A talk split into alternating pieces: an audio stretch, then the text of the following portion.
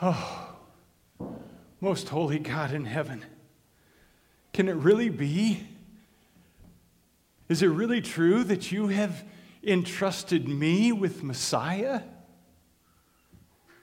How is it that, that I have been so blessed? I am so unworthy. But God, I will do my best to raise this one whom we shall call Jesus for he shall save his people from their sins. Oh, shalom. I'm sorry, I, I didn't realize you were here. Allow me to introduce myself to you. I am Joseph, Joseph of Nazareth. And I, I'm sorry, I, I had to step out for a moment. I could no longer contain the joy that was building inside of me, for you need to understand this is an astonishing night. This is an amazing night.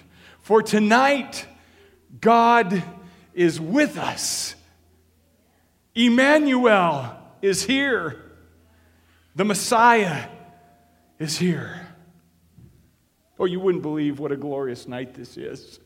You wouldn't believe all the events that have, that have come to this moment. And, and since you're here, I, I might as well tell you my story. Where should I start? I know. I will tell you of the moment I first saw her. Oh, oh, I will never forget that night. As soon as I saw her, my, my heart nearly beat out of my, my chest. When I, when I saw her, I said to myself, Hoy vey. Or as you might put it, ooh la la, right? I mean, her dark, shiny hair, the, the perfect complexion on her face. And, and when my eyes met her golden brown eyes, I just melted.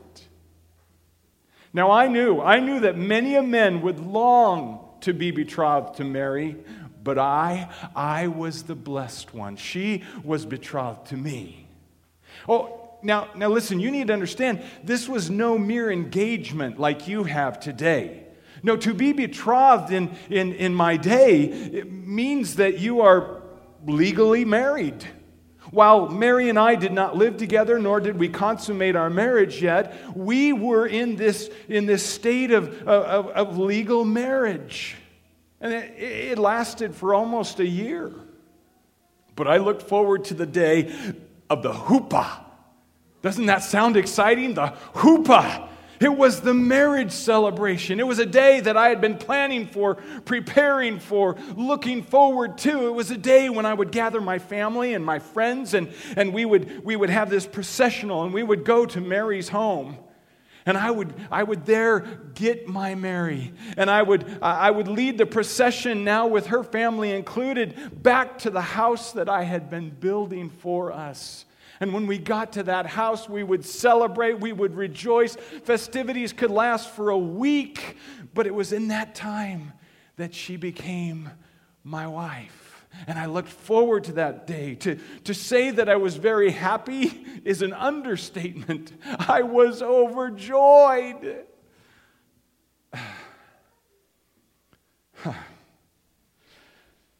that is, until I heard the news. When I first heard the news, I couldn't believe it. I thought, I thought, no way, not my Mary. My Mary is, she fears the Lord. She would not do this. She couldn't do this. How could she do this? Now, I may not be a, a, a, powerful man or a rich man, or a, I might not be as learned as the, as the Pharisees, but I do desire to live according to God's holy word. I have sought to be very careful to follow my God. My greatest desire has always been to be known as a just man, a righteous man. Now, some in my situation, to be sure, would have, would have drug her out into the center square and would have publicly disgraced her. They would have, out of vengeance, took her and, and brought shame upon her. And I, I knew the Torah. I knew what it says in De- Deuteronomy chapter 22 that if a woman who was betrothed to a man is found to be not a virgin, she is to be put to death. I knew that. And yet at the same time, my compassion for my Mary welled up inside of me still. And now I was a, a, a torn man torn between my compassion for my Mary and my devotion to my God. On the one hand, how could I publicly disgrace my Mary, my beautiful Mary? And yet, on the other hand, how could I marry her and still be considered a, a righteous man? And I was, I was torn, and, and I did the only thing I knew to do. I threw up my arms and I said, God, what am I supposed to do? And just then, an idea came to me. I know what I could do, I thought.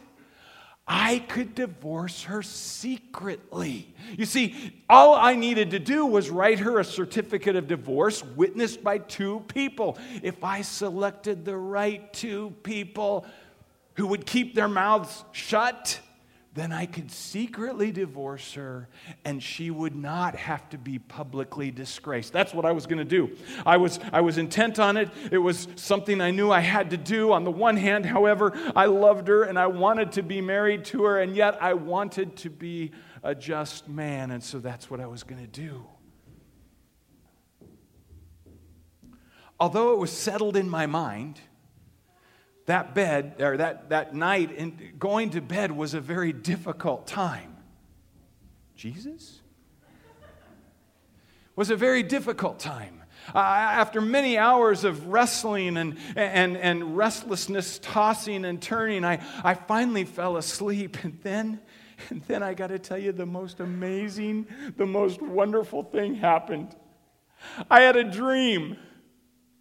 But listen, it wasn't like the normal dreams you and I might have, like those crazy dreams, you know, like, um, like you dream you ate a giant marshmallow and wake up to find your pillow missing. You know, it wasn't that kind of dream.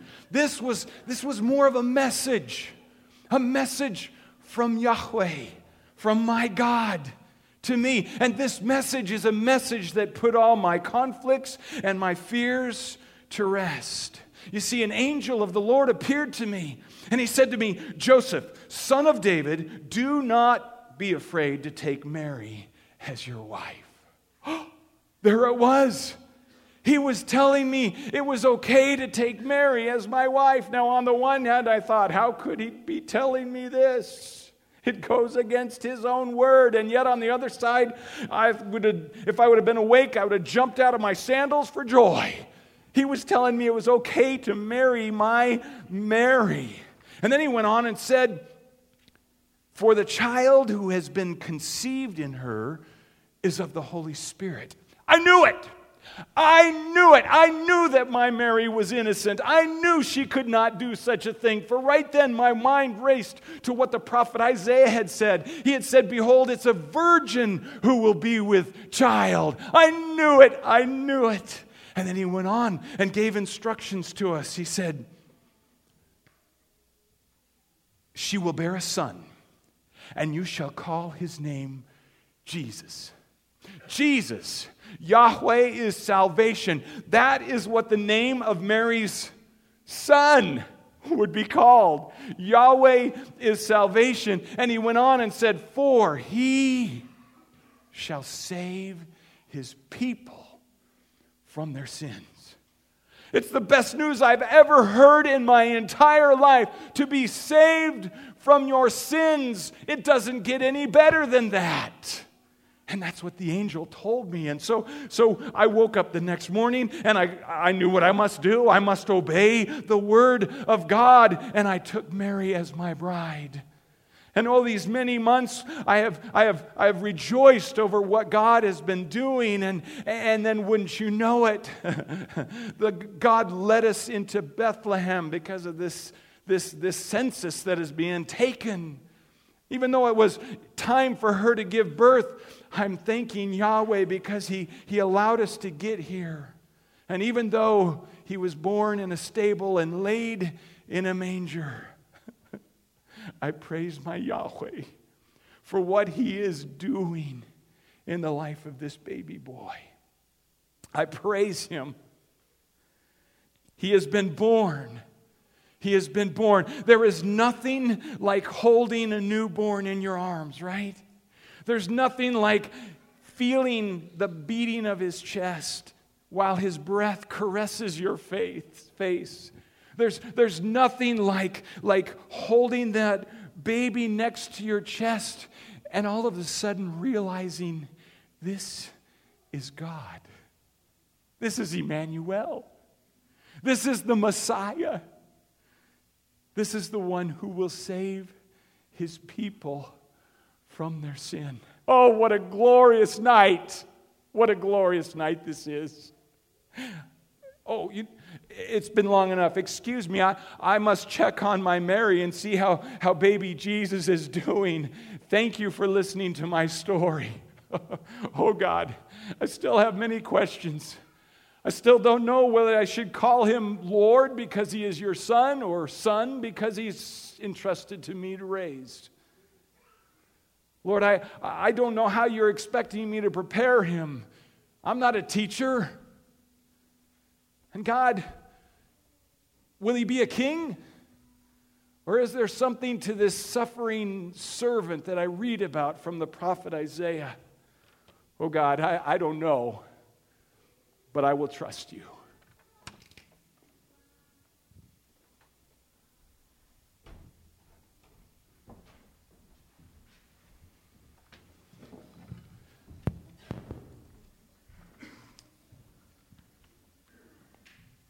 Behold, an angel of the Lord appeared to him in a dream, saying, Joseph, son of David, do not fear to take Mary as your wife, for that which is conceived in her is from the Holy Spirit. She will bear a son, and you will call his name Jesus, for he will save his people from their sins. And all this took place to fulfill what the Lord had spoken by the prophet Behold, a virgin shall conceive and bear a son, and they shall call his name Emmanuel.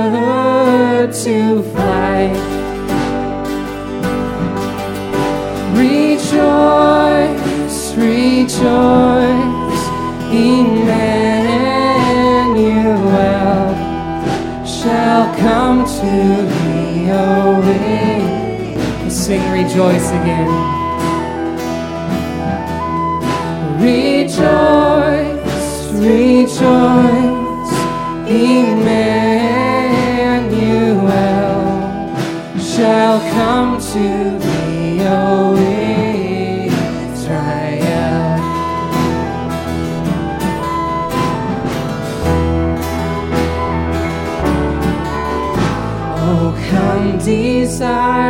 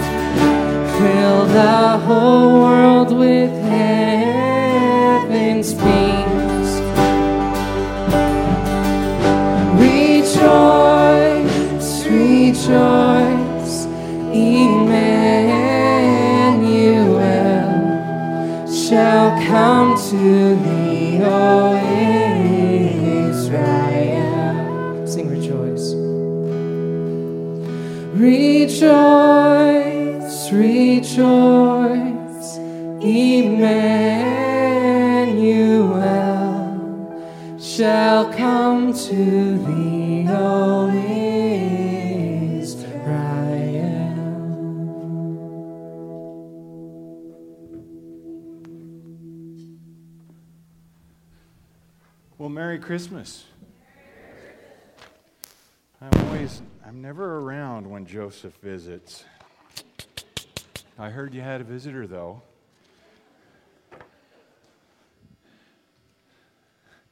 This morning, I want to talk to you about danger. Danger. How many of you have experienced danger?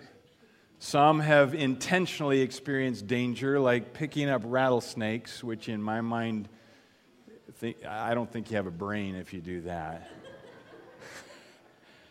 but some of us, we do. We like to, we like to experience danger. So, so I, our whole family, I think it's up on the screen here in a moment, our whole family had this opportunity uh, just a week ago to go to Disneyland. So there were 11 of us, including three young children. We had a great time. Sometimes with three young children, the time was a little trying, but it was fun to see how decorated Disneyland was and, and see the, the, the smiles on the kids' face. And, and what was really fun is putting them down for nap. Actually, they didn't nap, never mind.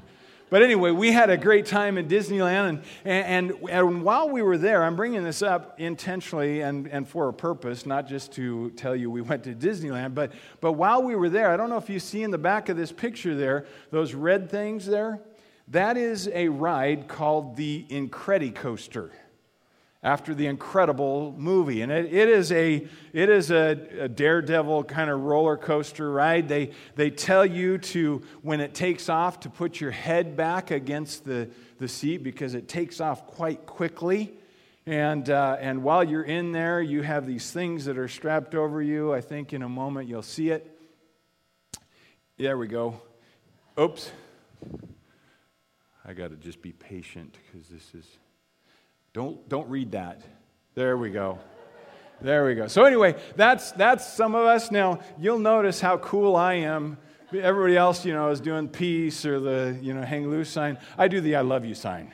That's what I do. I'm super cool. Anyway, that, that's a picture of us on the Incredicoaster. And what you need to know is on this Incredicoaster, not only does it take off super fast, but at some point in the ride, I can't remember when, but I do remember it, you do this complete loop where you're completely upside down. So, so you feel the G's, anyway, whatever that, that does. But, but nonetheless, we had a blast. It was so much fun because you felt like, in a, in a way, you were doing something dangerous, right?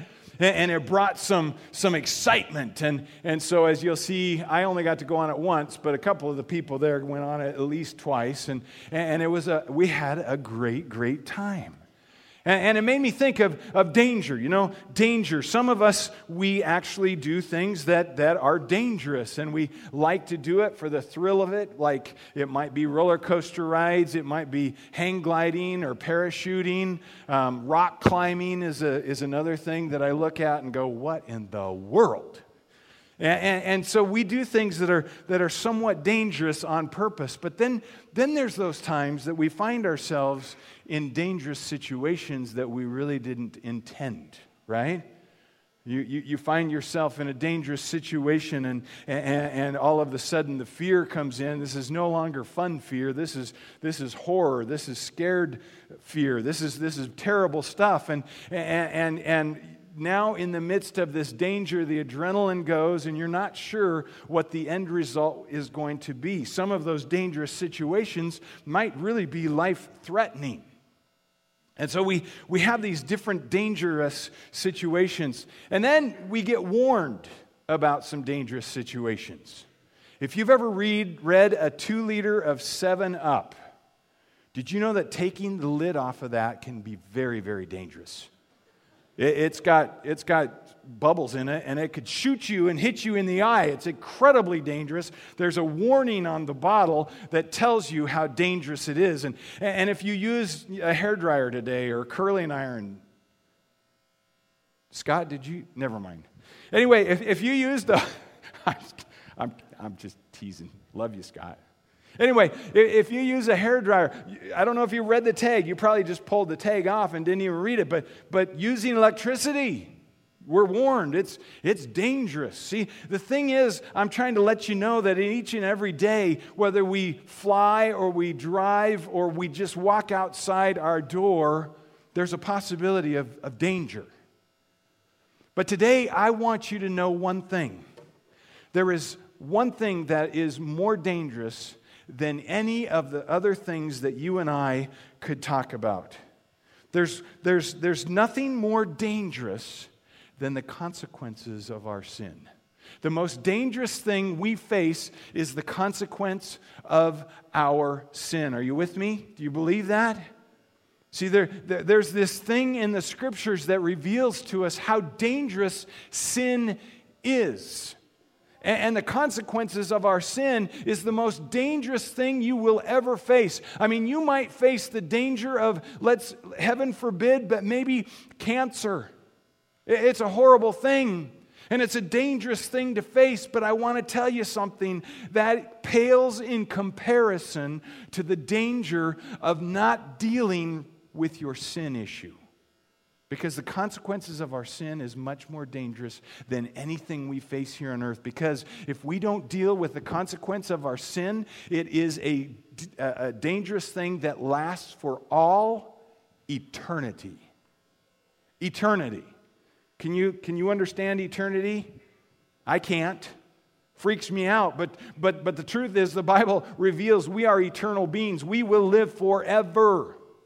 But depending on how you deal with your sin, determines where you will live forever. And that's why I say the most dangerous thing we face is the consequence of our sin. But here's the good news the good news is this Jesus Christ came to save us from our sin. He came to rescue us from our sin. It's like the angel told Joseph. Look at what it says. And the angel of the Lord appeared to him in a dream, saying, Joseph, son of David, do not fear to take Mary as your wife, for what or for that which is conceived in her is of the Holy Spirit. She will bear a son, and you shall call his name Jesus. And listen to this, for he will save his people from their sins. You know what save means, right? To be rescued from danger. Yeah. And, and, and, so Jesus has come to be the one who saves from sin. Now, some of you here might be looking at me going, Why are you talking so much about sin today? The truth is, our culture is getting further and further away from calling sin sin. In fact, our culture is on the verge of accepting all kinds of things. We already do accept things in our culture that the Bible calls sin, and I think we're that just propels us even more into accepting other things that the Bible calls sin. And in our series on Credo, beginning next year, we're going to talk more about this, so I give you a warning right now. But, but this morning, I just want you to know that, that we all face the sin problem. Some of you may be saying, I, I, I don't. I'm a real good guy. Man, I, I'm such a good gal. I, I, I, do things and, and I'm nice to people and I, and I go to church and I give money to the church and I, and I help people out and I'm such a nice person. And you might be thinking, I don't know why he's talking so much about sin and why he's trying to include me in it. Well, I want to tell you the Bible says we all are sinners. The Bible says that we cannot help but to have bad thoughts, bad words, and do bad things. So let me ask you have you done bad things? Have you said bad words? Have you had bad thoughts? Right? And we're just talking in the last five minutes, right? Right? In the last five minutes. It's like this, this prayer that I heard once that uh, I can't find. what did I do with the first page? I don't even have the prayer. Here it is. It's like this prayer, which says, Dear Lord, are you with me? We're talking about our, that we have a sin problem. This prayer says, Dear Lord, so far I've done all right. I haven't gossiped. I haven't lost my temper. I haven't been greedy, grumpy, nasty, selfish, or overindulgent. I'm, I'm really glad about all that. But God, in a little bit, I'm going to get out of bed. And I'm going to need a lot of help then. Isn't that the way it is? See, each one of us has this sin problem. Each one of us understands that we have bad thoughts, we have bad words, we have bad actions. And the Bible says that to sin in one little area means you are guilty. And when we are guilty, the consequences of that guilt means that we are separated from God forever because Romans 6:23 says the wages or the penalty or the consequence of our sin is death.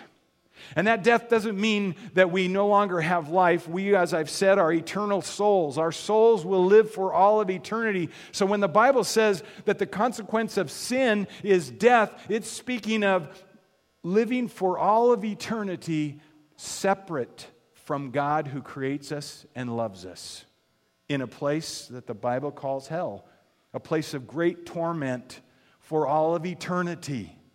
See, that's why I say the most dangerous thing we face is not stuff of earth. It's not dealing with the consequence of our sin, which is death, eternal separation from God in hell.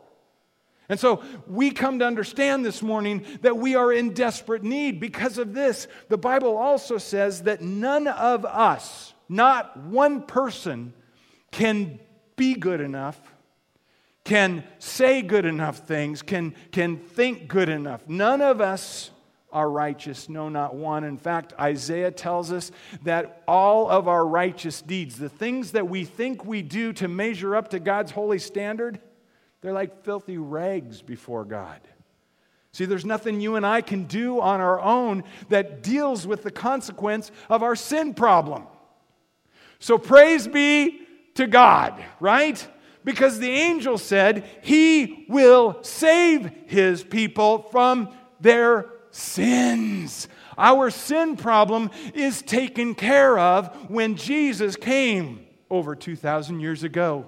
Because you see, you need to understand 33 years after Jesus was born, he died. He died on a cross. It was, it was a normal Roman execution on a cross, but his death was anything but normal.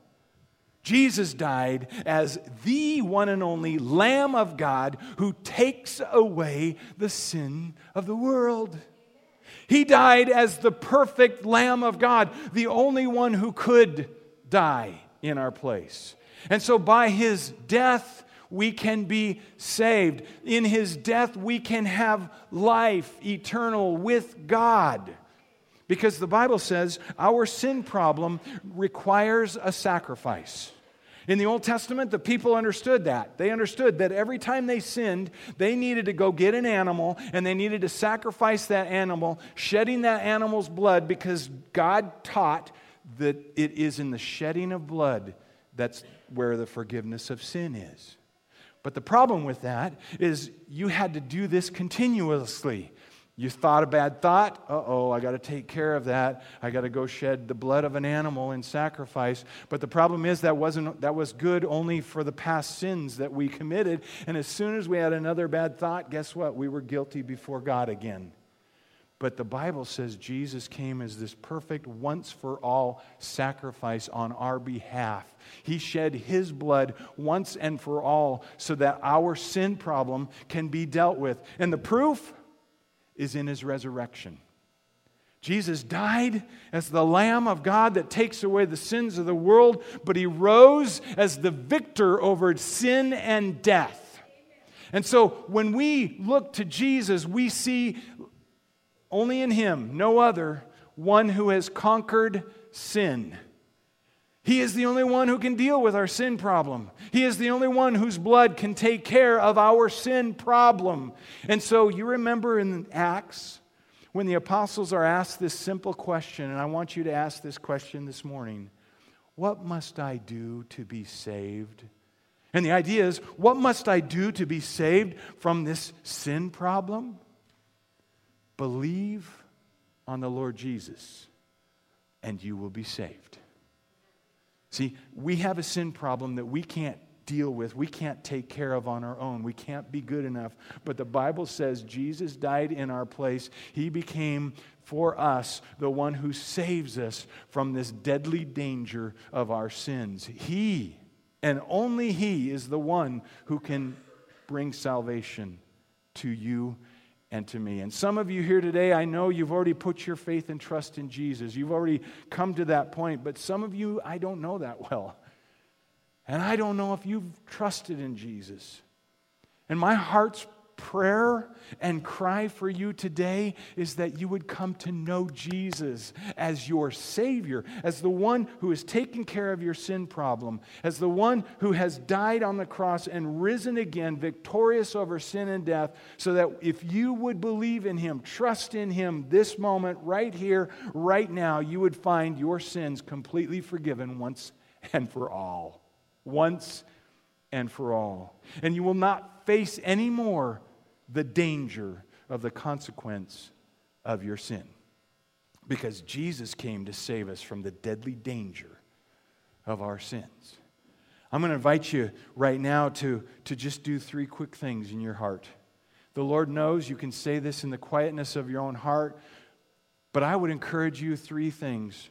Number one, if you haven't done this already, admit that you have a sin problem. Don't be like the rest of America, which is saying, oh, we're fine. I was born this way, everything's fine. I this, that, and the other thing, and I can't help it, and whatever excuses they want to give. Listen, the Bible doesn't allow for any excuses. All of us are sinners and fall short of the glory of God. Will you today come to that point where you admit it? I'll admit it. It's true of me. Secondly, will you believe that Jesus is the only one who can save you from the consequence of your sin? And thirdly, will you personally receive him as your Savior? Will you invite him into your heart and life today? Will you say, Not only do I believe, because the de- demons believe, but I receive him as my Savior? I want him to be my Savior. Let's bow our heads in prayer as the worship team comes back up. Father God, we are so grateful for what the angel announced to Joseph that Jesus will save his people from their sin. And Father, I pray that each one of us in this place would not be so full of pride that we would not see the truth in what your word says, but that we would humble ourselves this morning and admit we have a sin problem. And the consequences of that sin problem is for all of eternity. And so, Lord, I thank you that you sent your son Jesus on that first Christmas night. I thank you that he came into this world for the purpose of dying for our sins and rising again on the third day, proving that he alone is victorious over sin.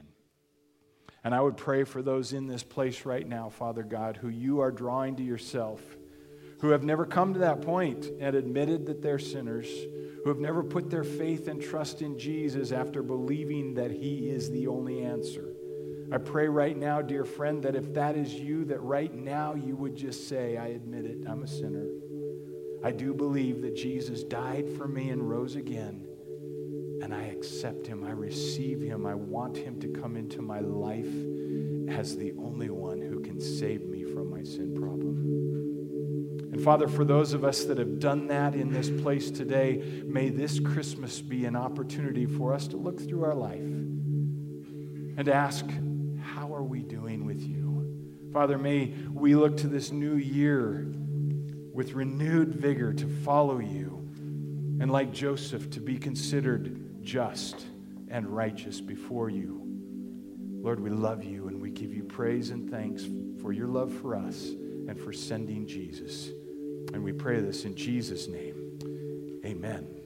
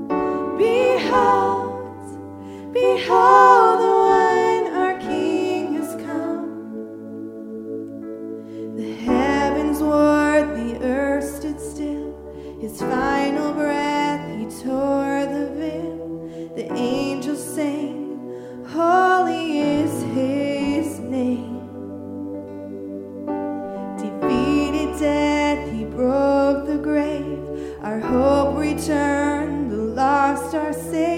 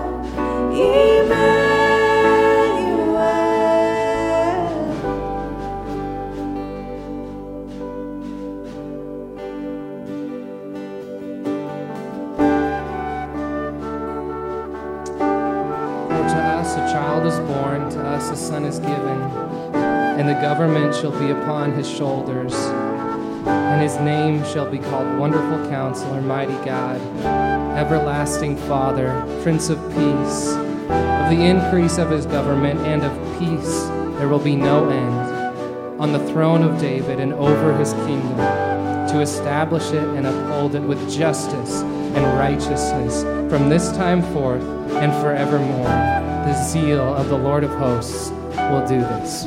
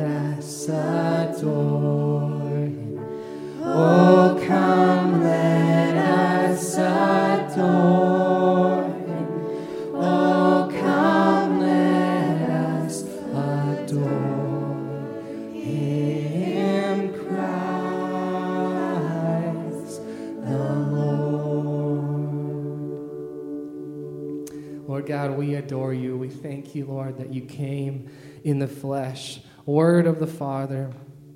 And we thank you, Lord, for your humility to come as a baby, as a child, a human child, um, Lord, and to grow and to do wonderful things for people.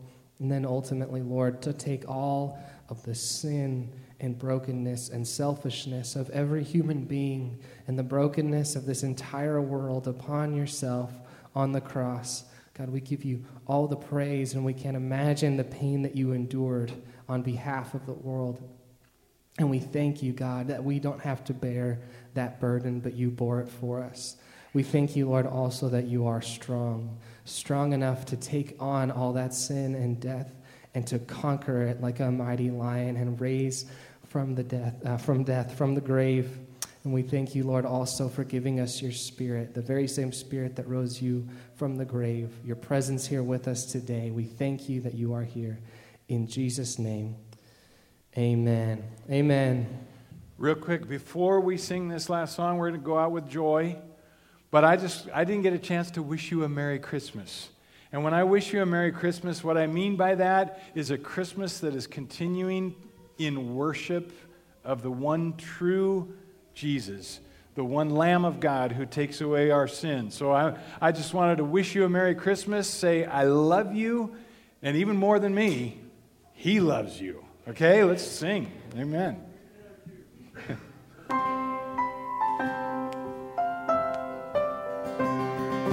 Joy to the world, the Lord